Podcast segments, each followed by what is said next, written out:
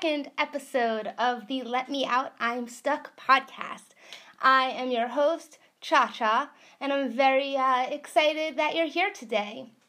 Um, so, as this being my my second podcast ever, um, I've been sitting here for the last ten minutes trying to think of what I wanted to say. Had to plan my uh, introductory line right after my new intro music, which I hope came out clearly and I hope you like because I've listened to it about 100 times over the last 24 hours. Um, so after I played my cha cha cha music, uh, then what? So I'm trying to come up with the perfect line and then from there, you know, the perfect segue and insert like funny comment here cue the laughs, uh, and you know, eventually I'd get to a point where I'm like, oh no, that's stupid, that won't work.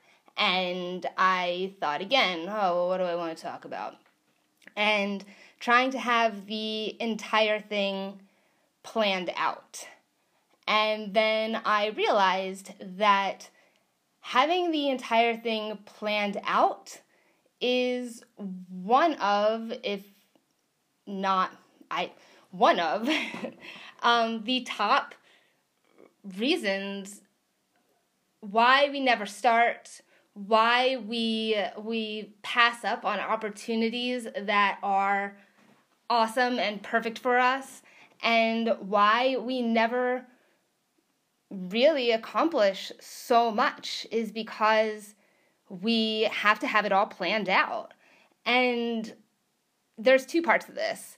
There's the perfectionist point of view of you have to have it all planned out before you can you can launch, which is um, I know something that I I deal with, am dealing with, and I know that I'm not the only one that is sitting there trying to think of their perfect opening line for the text message to send or the what to say to someone that you like or whatever it is we we practice and we practice and we practice um, and there comes a point when you know what like it's there is no perfection that you can reach. The only way to get that perfection is to start doing it. Get some uh, constructive criticism which is uh, very helpful. Big fan of constructive criticism.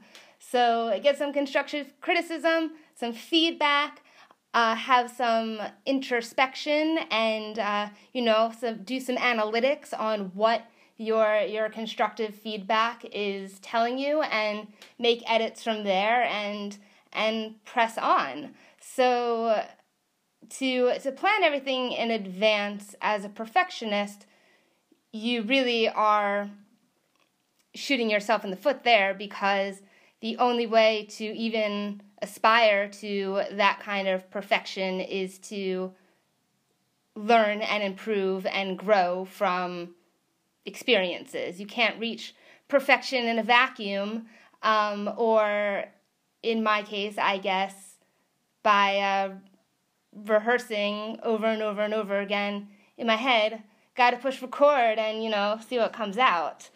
Uh, but the second part of planning everything that I think is the more overlooked and a little more dangerous side effect of this habit to not want to start until or not wanting to make a move or decide or whatever until we have it all figured out um, is that if you're is it's tricky.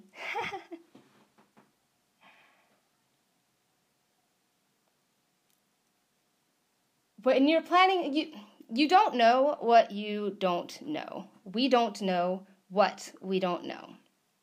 And when you're planning something ahead of time, the only circumstances and options and experiences and opportunities that you're considering are opportunities and experiences and circumstances that you are able to imagine. And your imagination is based off of what you already know, what you already perceive, um, what you've already thought of.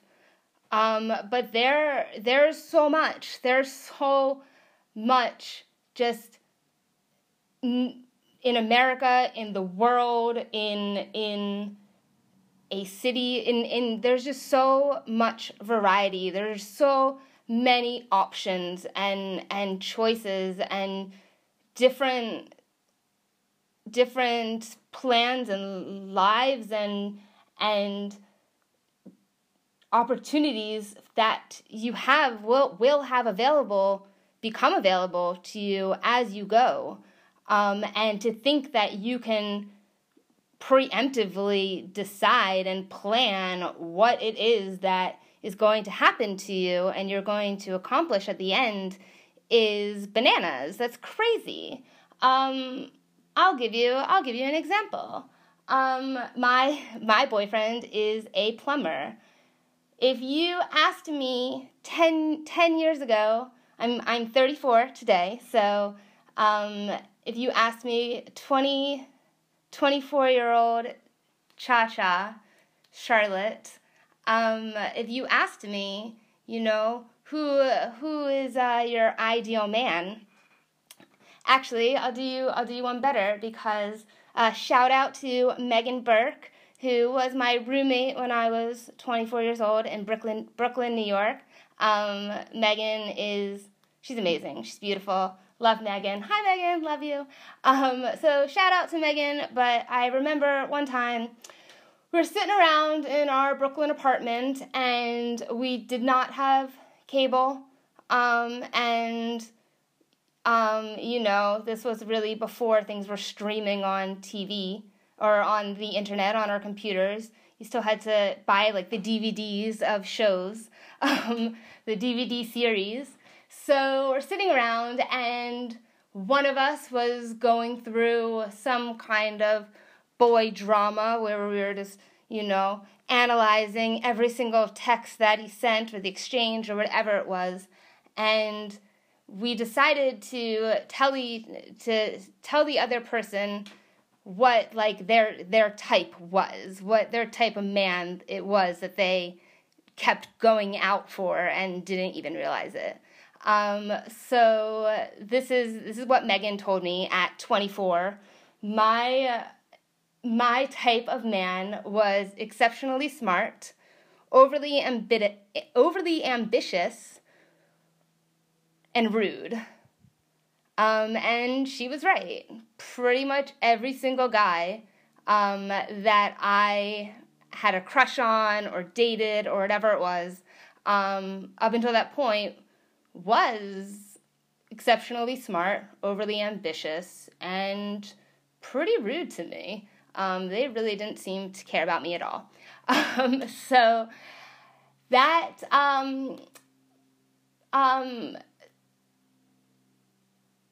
so so as as the years went on, um, and I was now aware of the fact that I was going after exceptionally smart, overly ambitious, and rude men. Um, I I took it upon myself to kind of uh, you know there's nothing wrong with being exceptionally smart and overly ambitious. Um, but also, I really like a man that is silly and witty. Um, so I I now decided that my my plan of a man was going to be exceptionally smart, overly ambitious, witty, and rude. Um, so I kept on going, and eventually, as I got to know myself a little better as the years went by, and realized that oh my oh my god you know this is this is one of the silliest things. You know the scene in clueless when uh, uh alicia silverstone she is so upset because Tai is out with josh and she doesn't know why she's so upset so she goes shopping to make herself feel better. And she's walking with all the shopping bags in front of the fountain and all of a sudden she goes she goes oh my god I love Josh. And like, you know, it just kind of uh uh, all sparks at that moment. So I had a moment where it was, oh my god, I'm I'm exceptionally smart, overly ambitious, witty, and kind of rude.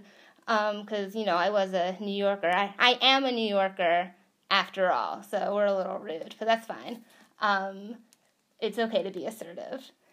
Anyway, the point is that um, I moved to California um, for, you know, tangents that we're not going to go into on this podcast. You'll have to tune in another time to learn all about my, uh, my uh, triumphs of moving myself to California alone at 27, not ever been being to California, not really knowing a soul in California, just moving to make that happen. But anyway, I moved to California and become a little softer and realize that it's not that I'm rude and the men I want to attract, you know, the plan the plan for my man um, is not to be rude, but real. So now I've got it exceptionally smart, overly ambitious, witty, and real. That's the plan. That's the man plan. Had it all figured out. And I guess that I was lucky in that my plan was not a very good plan and actually had a lot of variables left to it. Um, that wouldn't you know the the exceptionally smart, overly ambitious, witty and real man that uh, followed followed that plan turned out to be a plumber from North County, San Diego. When I came up with, with my with my exceptionally smart, overly ambitious man plan, I did not know that Northern Cali- Northern Southern California existed. I had never talked to a plumber, let alone, uh, you know, considered one eligible, an eligible bachelor. Um, nothing, nothing about that was part of the dream, you know.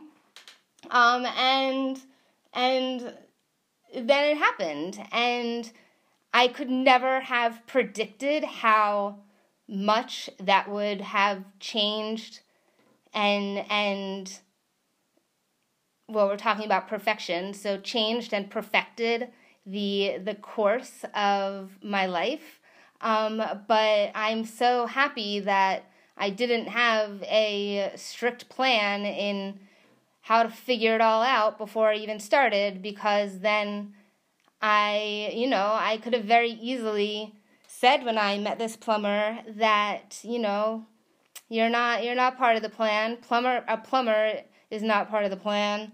Um, at that point, Southern California was not even part of the plan. I had my eyes on San Francisco, which I also had never been to, so I don't know why. Uh, well, I do know why. That's also another story, so tune in next time. so, anyway, the point is that there is no perfection before you start going. You have to you have to push the record button and you know, just start talking, just start living because you never know what's going to come up. So you can't plan how to respond to it until it does. Um, so yeah, I guess that's that's a complete thought, and we can leave it at that for today. I hope you enjoyed this episode of the Let Me Out I'm Stuck podcast. I'm Cha Cha, and I'll see you next time. Until then, keep dreaming.